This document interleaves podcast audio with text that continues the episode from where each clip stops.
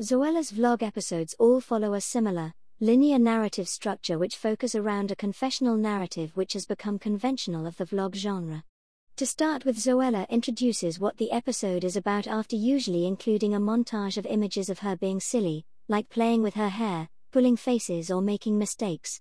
Zoella then starts to introduce her problem, such as having bad skin, and then introduces the products she is reviewing. She uses an intimate, almost confessional tone to encourage the audience to see her as sincere, ordinary, and most importantly human, not a celebrity. After reviewing the products and before ending the episode, Zoella always reminds the audience to like the video on YouTube and to comment in the comments so she can respond to them or include the audience's ideas in her future posts.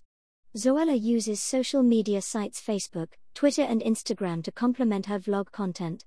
As she has gained followers and achieved celebrity and influencer status, Zoella now posts images which are very idyllic and which would appeal to her target audience. She often posts constructed images of products she is reviewing or endorsing, coupled with flowers and comfy textured rugs or bedding.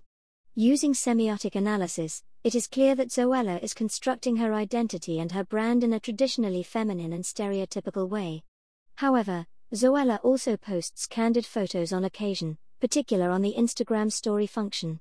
These help her to remain as the stereotypical girl next door or friend, despite her gaining celebrity status.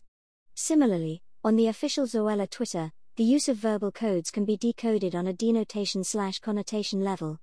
Zoella refers to the brand as we and she regularly uses emojis in her tweets to mimic emotional responses which can appear more friendly and real, almost as if her followers are her friends. Louise Sugg now has her own Twitter account, as well as the Zoella account. Interestingly, Zoe Sugg has over 13.2 million followers, whereas Zoella now has 207,000 followers.